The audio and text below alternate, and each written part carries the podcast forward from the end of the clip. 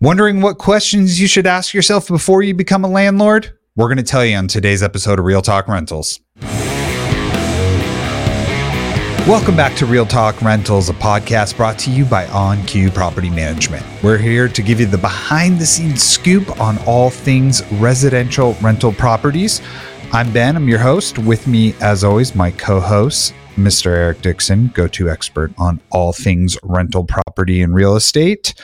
And in this episode, going to do kind of a list. We want to talk about the top questions every landlord needs to ask themselves, whether they're a first time investor, accidental landlord, or somewhere in between. These are the things you need to ask yourself, right? Yeah. So, Eric, you're perfect for this because, in addition to property management, you're also a landlord and have been for a very long time. Um, so, let's start it off then. What is the first question a landlord needs to ask themselves? What I feel like uh, in a previous episode we talked about the why, like why are you a property man or why are you a landlord, and in property management. Um, so I think it's similar. It's asking yourself why do I want to be or why am I a landlord? So those that currently are, you got to ask yourself like why am I doing this? Yeah. and if you're not in the game yet, it's like why do I want to? Do you want to do it because it's shiny and sexy and it's kind of the cool thing to do is buy rentals, um, or if you have rentals now, is it are you doing it for you know do you have a purpose behind it? So I think when you ask yourself that, you think okay, why do I want to do it or why am I doing this? And uh, so we went through this exercise yesterday thinking like, okay, why do I do it? And I look at it like, well, in 10, 20, 30, 40 years, you know, down the road when stuff is paid off and rents are higher than they are now and debt's paid down, that's why I'm doing it, right? Like at least the long term. Me, me personally, yeah. yeah, it's a long term game. It's slow and steady.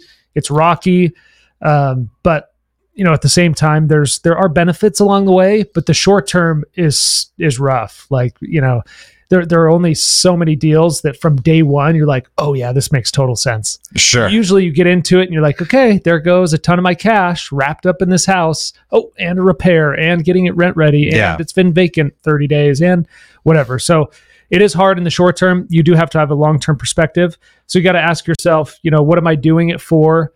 Um, time and time again, especially friends that are like reaching out to me, Hey, I want to buy a rental. I'm like, cool, let's have a 20 minute conversation about what that looks like. And even if they're able to sock away a lot of money per month, right? They build that up, build it up, build it up.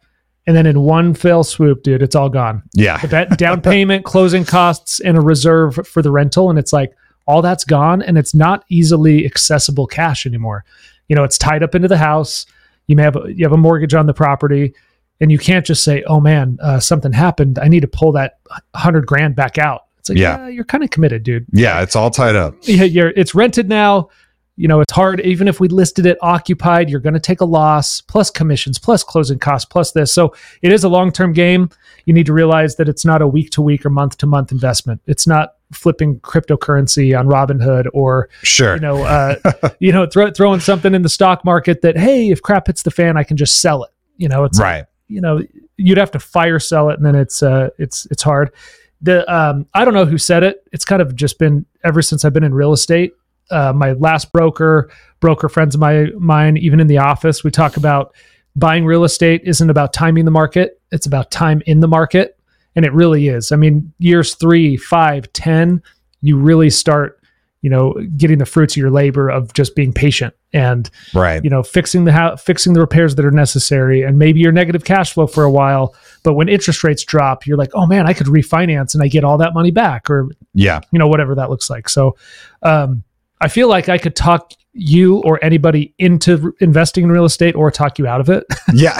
Just just because dude there are some horrible stories Yeah. that i've i have personally experienced we have landlords we manage for that they they kind of have no business being landlords they're whether they're accidental or they got into it with their eyes closed you know and then they're Yeah. like, oh dude how do i get out of this and i'm like well we just signed a lease three months ago so and they're there for a year or two so Yeah. or whatever so you know we could talk you in or out of it it's really that's kind of our job and one thing i love doing is talking to people and tell them the blunt truth and if they're still interested all right cool let's Yeah. talk let's if they if they know their why, like you said, then when they hear that answer, you know, it'll inform their decision correctly. You know, Yeah. if you're trying to talk them out of it and they say, Hey, no, the reason why I'm doing this is I don't have a choice. Yeah. I gotta move. I can't sell this house right now. You know, I have to. Yeah, and a lot of people they kind of liken real estate into the same way you invest in like a 401k or an IRA. It's like, oh, I don't want to touch that until I'm 59 or until I retire when I'm 60, 70 years old, whatever it is. That needs to be your mindset with real estate too. And, Absolutely. and if the, the earlier you get started, let's say you get a 30 year mortgage on it, yeah. it may make sense. And you're like, dude, I'm going to time this just right. My tenant's going to pay off my house. And if I can float the difference, the negative cash flow, Yeah. or the expenses, I'm going to own this thing free and clear. And that's my retirement vehicle rather than socking away money in the 401k or whatever. So Yeah. it, it just kind of depends. A lot of people just see what's, you know, the glitz and glamour of it and the sexiness of it. And it's like, dude, it's not that. Yeah. I, I'm it's far from sexy. I've probably told this story before on the podcast, but um, I'm going to throw my brother-in-law under the bus one more time here. Where he, uh, I, when he first married into the family, I remember we were all just hanging out with my wife's family, and he says, "You know, uh, when I'm done with college, I'm just going to buy three rentals, and I'm going to live off of that for the rest of my life. Like that's just going to be what I do for a job." And my father-in-law looks at him and goes, "I own ten rentals." And I don't make a dime off of them. you know, like Uh, after carrying cost property taxes. you know, yeah, everything it's it's a long game. It's like nobody you don't just buy it and then instantly you're like, Yeah. well, this is it, unless you're insanely lucky. yeah, yeah, and and you you can get lucky, and like I said, it's time in the market. I've bought in high, I've bought in low, I've bought in everywhere in between. You know, right now it's in 2023. You could justify that it's really expensive, interest rates are high, whatever it is, but um, I still bought a rental this year. That's like, yeah, it's maybe it'll break even, maybe it'll be negative, but long term, it's going to be it'll pay Yeah. for itself. So, If nothing else, we've gotten some great podcast discussion out of Oh, yeah. this uh, rental you bought. I think it'll come up maybe even later in this episode again. Um, all right, so then let's talk about next question. You you know your why. What's the second question you should be asking yourself? So once you know, like, hey, why am I here? Why do I want to? Then decide what kind of landlord am I? Meaning, am I a true investor? So if you don't own, own a rental right now and you actually go through the the vetted steps of vetting a property, getting comps for sale and for rent, and I hired a property manager, I self managed, and you put tons of thought and pre- prepared for it, you're an investor. Like you went into it like that Right. A lot of another term we use is an accidental landlord, which is, I mean, there's a lot of different scenarios, right? You could inherit a property, you could get a job offer out of state, and it's like, ah, it doesn't make sense to sell my house, but I didn't really plan on being a landlord, but like, hey, opportunity came up, Right. right? So I think you said uh, opportunistic or something, yeah. like an opportunity landlord or something. Yeah. Sometimes stuff just comes up. It's like, oh, dude, my father-in-law was go- he's going to sell me his house for way undervalued. Like that's I didn't Yeah. plan on this, but I kind of got into it or whatever. So the accidental landlord, the difference is you didn't really necessarily plan long term that this was going to happen. And it's like, oh, my wife and I wanted to go upgrade our house Yeah. and we're not selling our first house. It's like, well, you're considered kind of an accidental landlord. And then once you figure it out, you kind of morph into an investor if you keep it long term and you you can Yeah. manage it like that. So it's kind of deciding what what um what which one am I and looking at yourself in the mirror and saying, "Hey, if I'm an accidental landlord, I need to figure this stuff out." Yeah. you know, I can't just like, you know, shoot from the hip and then, you know, I'm negative cash flow. I've got repairs. I have no slush fund. And you're like, dude, I don't know how to do this. Yeah. And it could be that, you know, if you're an accidental landlord, you aren't in it for the long term. It could be like Oh, you totally. said, the, the example of You know, moving to to- another state, but you could be like, I want to come back to this state though. This is where I want to live. Yeah. And that's, I'm going to eventually, I'm going to come back to this house. Yeah. You know? And, for that, you're like, I'm basically not an investor necessarily, but I'm kind of that accidental landlord for one to five years or whatever. Yeah. we're coming back. That's a different mindset. You're going to treat the house differently. You're going to do different things. Absolutely. than you are if it's just like, no, this is strictly an investment, or it's like, hey, I'm just renting it out until I can sell it. yeah. Like we absolutely. have we have tons of uh, clients that bought in like the 03, 04, 05, 06, didn't sell before the bottom dropped out. And now we're in past 2020, 21, 22, 23, and prices are finally back over what they paid. And they're just like, get me out of here. Like I've Yeah. been in this for 15 years. I've barely been breaking even. I can finally make a profit yeah. you know, and they're just like, get me out, you know? Yeah. So it, it kind of just totally depends. But I think it's good to understand which pot do I land in? Am I did I really start from I have a friend that just texted me that said, "Hey, I want to buy 3 rentals in the next few years." He's going to be an investor from day 1. He's going to do the research, he's going to save the cash, he's got set aside and he's going to buy one, two, three and it's going to be a portfolio for the next 30, 50 years versus somebody that's like, "Hey, uh my my parents you know, we get it all the time. My parents passed away. My family inherited this house. Should Yeah. I keep it as a rental or not? And it's kind of like, Yeah. well, hey, you need, need to understand your risks and stuff like that. and it's a big difference too between the two is a lot of times when you're the accidental landlord as we call it um you're not picking the property. The property picked you. No, that's right. That's you you are stuck with this house. Whereas an investor your buddy for instance you know i want three rentals. He's telling you find me yeah. From day from day one, we're looking at hey, what's the perfect scenario for you? yeah yeah. Versus, yeah, we, we do have a lot, and we call them accidental, and it doesn't mean that you're not a true investor. It's really understanding how did you get it. Yeah. And it's like, oh, I didn't choose. I, my girlfriend and I got married. We both owned homes, and so we got married and moved in one house, and we're gonna rent this other one. yeah You accidentally became a landlord, but it's a wonderful opportunity at the same time. So yeah yeah, I, I actually maybe that's the better term for it is a opportunity landlord. yeah we, we say it all day long and yeah it's definitely not a negative it's a, for a lot of people it is the beginning of their investment journey Yeah, totally. you know they just fell into it and then they say all right after some time this is paid down hey can you guys find me another one And I would say most people's first rental is the first house they buy ever. They live in it and then they move on to the next one and they just try and keep that one. yeah it's And the it's most like- common And and that would be considered yeah, an opportunity landlord where it's like, hey, opportunity presented itself. We bought into a different house, bigger house, whatever it is, or we moved out of state and bought a place and we Yeah. just held on to our, our house. Short term, it's probably financially tough. It's like, dude, I've got two mortgages. I've got they're both you know both are vacant right when i move out they're both vacant and i'm like dude i got got to carry both of these but over time it's going to pay off so right all right so next question then. Third question that they need to ask and this is a big one Yeah. especially for us. Yeah we're, we're, this is a this is to plug a shameless plug right? Yeah. But you got to ask yourself am i going to self-manage this one two three houses or am i going to hire a third-party property management company? And so there are pros and cons. We've gone over it in multiple episodes. Just hey obviously we we would love to manage your property but we're only in arizona and texas right now. So you, you may even have a ask yourself hey maybe i'll manage one but if i get more than one i gotta i gotta do it yeah through a third party manager.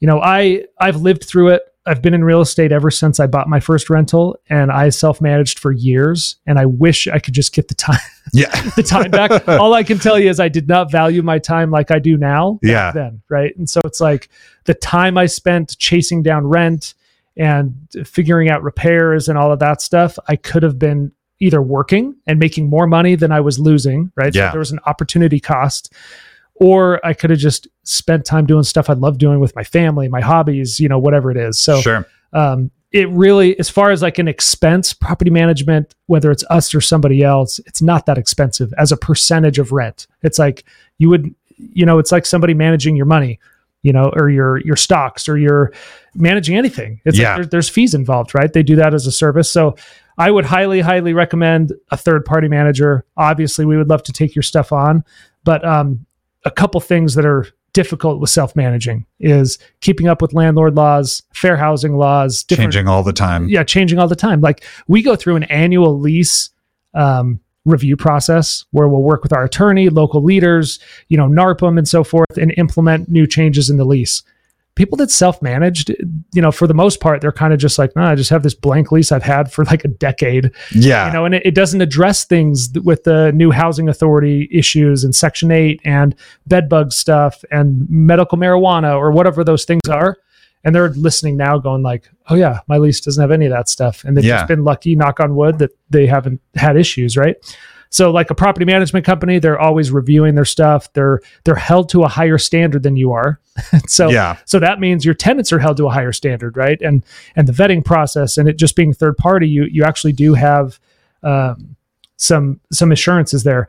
If you live out of state, at least in Arizona, if you live out of state, you have to get, have a statutory agent, a third party, and we do that for people. So we're their Yeah. statutory agent at no additional cost, and then we'll manage their property. So, and there, there's attorneys and firms that charge almost what we charge for a management fee just to be your statutory agent. That's so it's like, dude, we'll, we'll do that all in one. So yeah. um, it actually came. So like yesterday, like two hours before we were prep, we prep like before the podcast, right? And like two hours before I get a maintenance request for a property, and I know the tenant. He's been there since when I was self managing, right? So yeah. five or six, seven years ago, right? Moved in there and I got the maintenance request from our team here at the office. And they said, Hey, these three things came in. And they're kind of like, ah, they're not even that big of a deal. Like, I could do that. So, dude, it, ran, it went through my head. Dude, I'm just going to sidestep this. I'm going to text the tenant directly. Hey, can you send me pictures? I'll stop by Home Depot after work. I'll do this. Like, all this went through my head. And then I like stopped and I'm like, dude, I, pre- I need to practice what I preach more and be like, what is your time worth? Like Yeah, absolutely. you'll get home an hour later than you would have to Less see time your with your kids, and family. yeah. Yeah. Um, for what? And I calculated. I'm like, I don't know, to save tens of dollars, Yeah. you know, versus sending uh, their little handyman things. Like I was like, hey, just have you know the servicing company we have Yeah. most of our stuff. Just have them have them do it. Yeah, they'll charge a service fee and they'll run to Home Depot for me and they'll install it and they'll do this. But I'm like, dude, I just saved myself time and headache. My property manager took care of it. The tenant's happy because they got a response immediately rather than waiting for me to get off work. They would Yeah. have been fine with it, but they're like, oh, okay, yeah, you can come by at six or seven at night. Yeah. so, anyway, I mean, it, it- that type of stuff. Do I save money? Hard cost? Maybe. Yeah. Do I save time? Absolutely not. So it's like, dude, what's your time worth? If your time's worth less than 50 bucks an hour or 25 Yeah. bucks an hour, maybe it's worth worth it. But for me, it's not even monetary. It's just time. You can't get it Yeah. back. So Well, and and that's why we're you know saying like obviously there's a lot of people that successfully self manage, absolutely. Yeah. but you gotta factor. You have to ask yourself that question before you start because you yeah. got to know. You don't want to be you know six months in and be like, why am I painting a house on a Saturday instead of Yeah. at my kid's baseball game? Oh, dude, I You said know? it on this podcast a a dozen Yeah. times. Like, why am I painting this unit with my mom on a Saturday and my wife and kids are home hanging out? You know, yeah, whatever. and like, and maybe that's fine for that person, and that's great. Just know that beforehand because Yeah. you don't want to be asking that question while you're doing no, it. while I talk to people and say, I just tell them what my history is, and I said, don't do what I did. Yeah, just and, and if you hire us, great. If you don't, hire somebody else. But man, don't do it yourself. yeah, yeah. Just just know what you're getting yourself into. Yeah, it's not you know as simple as it sounds. Um, one of my neighbors uh, self manages a bunch, and we used to um, me and some other guys at the office here would go to the gym with him. We'd do like CrossFit in the morning Yeah. together,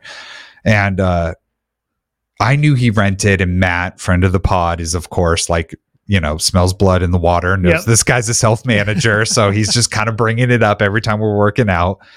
And, and the guy goes, you know, I just, I, I just want to save that money. You know, like, I mean, what, what would I even be paying monthly Yeah. fees? And we go seventy five a property, and he's like, what? like, He's could like, that- not. Like that's cheaper than this CrossFit membership. yeah, literally. Like, he could not believe, you know, like, and it was because he hadn't looked into it. Yeah. You know, and I think he ultimately decided to keep self managing. Said, you know, I kind of like it. It's what I do. This is my job. no, no, for a lot of people, it's it's it's therapy. It's hey, they're just they need to be have control of every single facet. Okay, cool. You yeah. know, and honestly, self managers are comprised of like I don't know sixty or seventy percent of all landlords, right? yeah. Nationwide, in places like like uh, Phoenix and Dallas, where we are, there are a lot more property managers than self managers, but. It's like no, it's it's a real thing, and people are very good at it. Yeah, But- absolutely. Man, but know I- that I'm not- beforehand. Yeah, you know, like good at it. I'll tell you that. you're better at spending time with your family. Nah, you know. All right, so we kind of mark those out as the the big three. Let's like kind of do a lightning round here, and just what are some of the other questions that come up that you think about that someone should know and be asking themselves before they step into this landlord game? Yeah. So one that uh that I've ran into is asking myself again: Is it worth me just taking on the responsibility of either the pool and or landscaping, and Yeah. maybe even pest control, different services for your property? Like I have one property that has lush landscape, like it's a big lot with a lot of landscaping and a and a pool, and it's like no, I just as the landlord.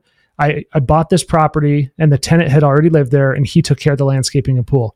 But then every time something broke with the landscaping of the pool, like I had to pay to repair it. And I'm like, wait, you're taking care of it, but I'm if I could just pay a service to take care of it, then it wouldn't break as often. And Yeah, I'd catch this stuff as it comes. So I just found over time a pool is a no brainer. The landlord should always, always, always, always pay for the pool service. Yeah. Um, it's a added bonus that they're the eyes and ears in your backyard every week, especially in Arizona. If you go a couple weeks without pool service in the summer, it turns green anyway. Make it a it's like- swamp. so, so you got to have good service. If the tenant's taking care of it, is it rocket science to take care of a pool? No, but I I built my own pool like I don't know seven years ago, and I'm like, dude, I'm going to save the money again, dude. Don't Yeah. whatever you do, do not do not follow my example. But you know, I would take care of it, and then we went on a trip, or we were gone for the weekend, or there's a big storm, and I just neglect it for three four days. Boom, it's cloudy. It's you know, it's green, whatever. It Yeah. costs more to revitalize the pool than it would have pool service for like three months. so Yeah. it's like, dude, you, you'll never make your money back. Um, and then landscaping, it's just a case by case. But if it needs weekly mowing, annual, biannual tree trimming, you got palm trees. I mean, I'm thinking of this property and it's like, dude, you know what? It's better for me. It may not be cheaper, but it is just better all around for me to include that in there. So Yeah. that was the first question. Um, the second one is asking yourself what happens if there's a major issue with, and major issue may be maintenance related, could be replacing an air conditioner, could be replacing a roof, it could be a flood, a fire. What happens? Do I have a slush fund? Okay, what what's my slush fund? Is it a mortgage payment plus one month's rent? Is it 10 grand? Is it whatever it is? Um, as a rule of thumb, like you want to have three to six months reserved in cash, like available for that for that mortgage payment. Even if it's like a big insurance claim, you still have to carry your costs until Yeah. the insurance re- refunds you some of it, right? So even if you have loss of rents coverage, even if you have um, you know replacement coverage, all that, you've still got debt obligations. You still have to make sure that your tenants are housed properly somewhere else, and sometimes Right. you got to cover the difference, right? Yeah. Um, another question: How do you want to structure the entity buying it? So, do you buy it in your personal name, and then you can get a, then you could just use your normal insurance broker to get your rental insurance, landlord insurance, Sure. or do I buy it in an LLC or a trust, and then I need business insurance? Yeah. Do I need an umbrella? Do I need different coverages for business per, you know, business, personal, or my umbrella policy? So, looking into that.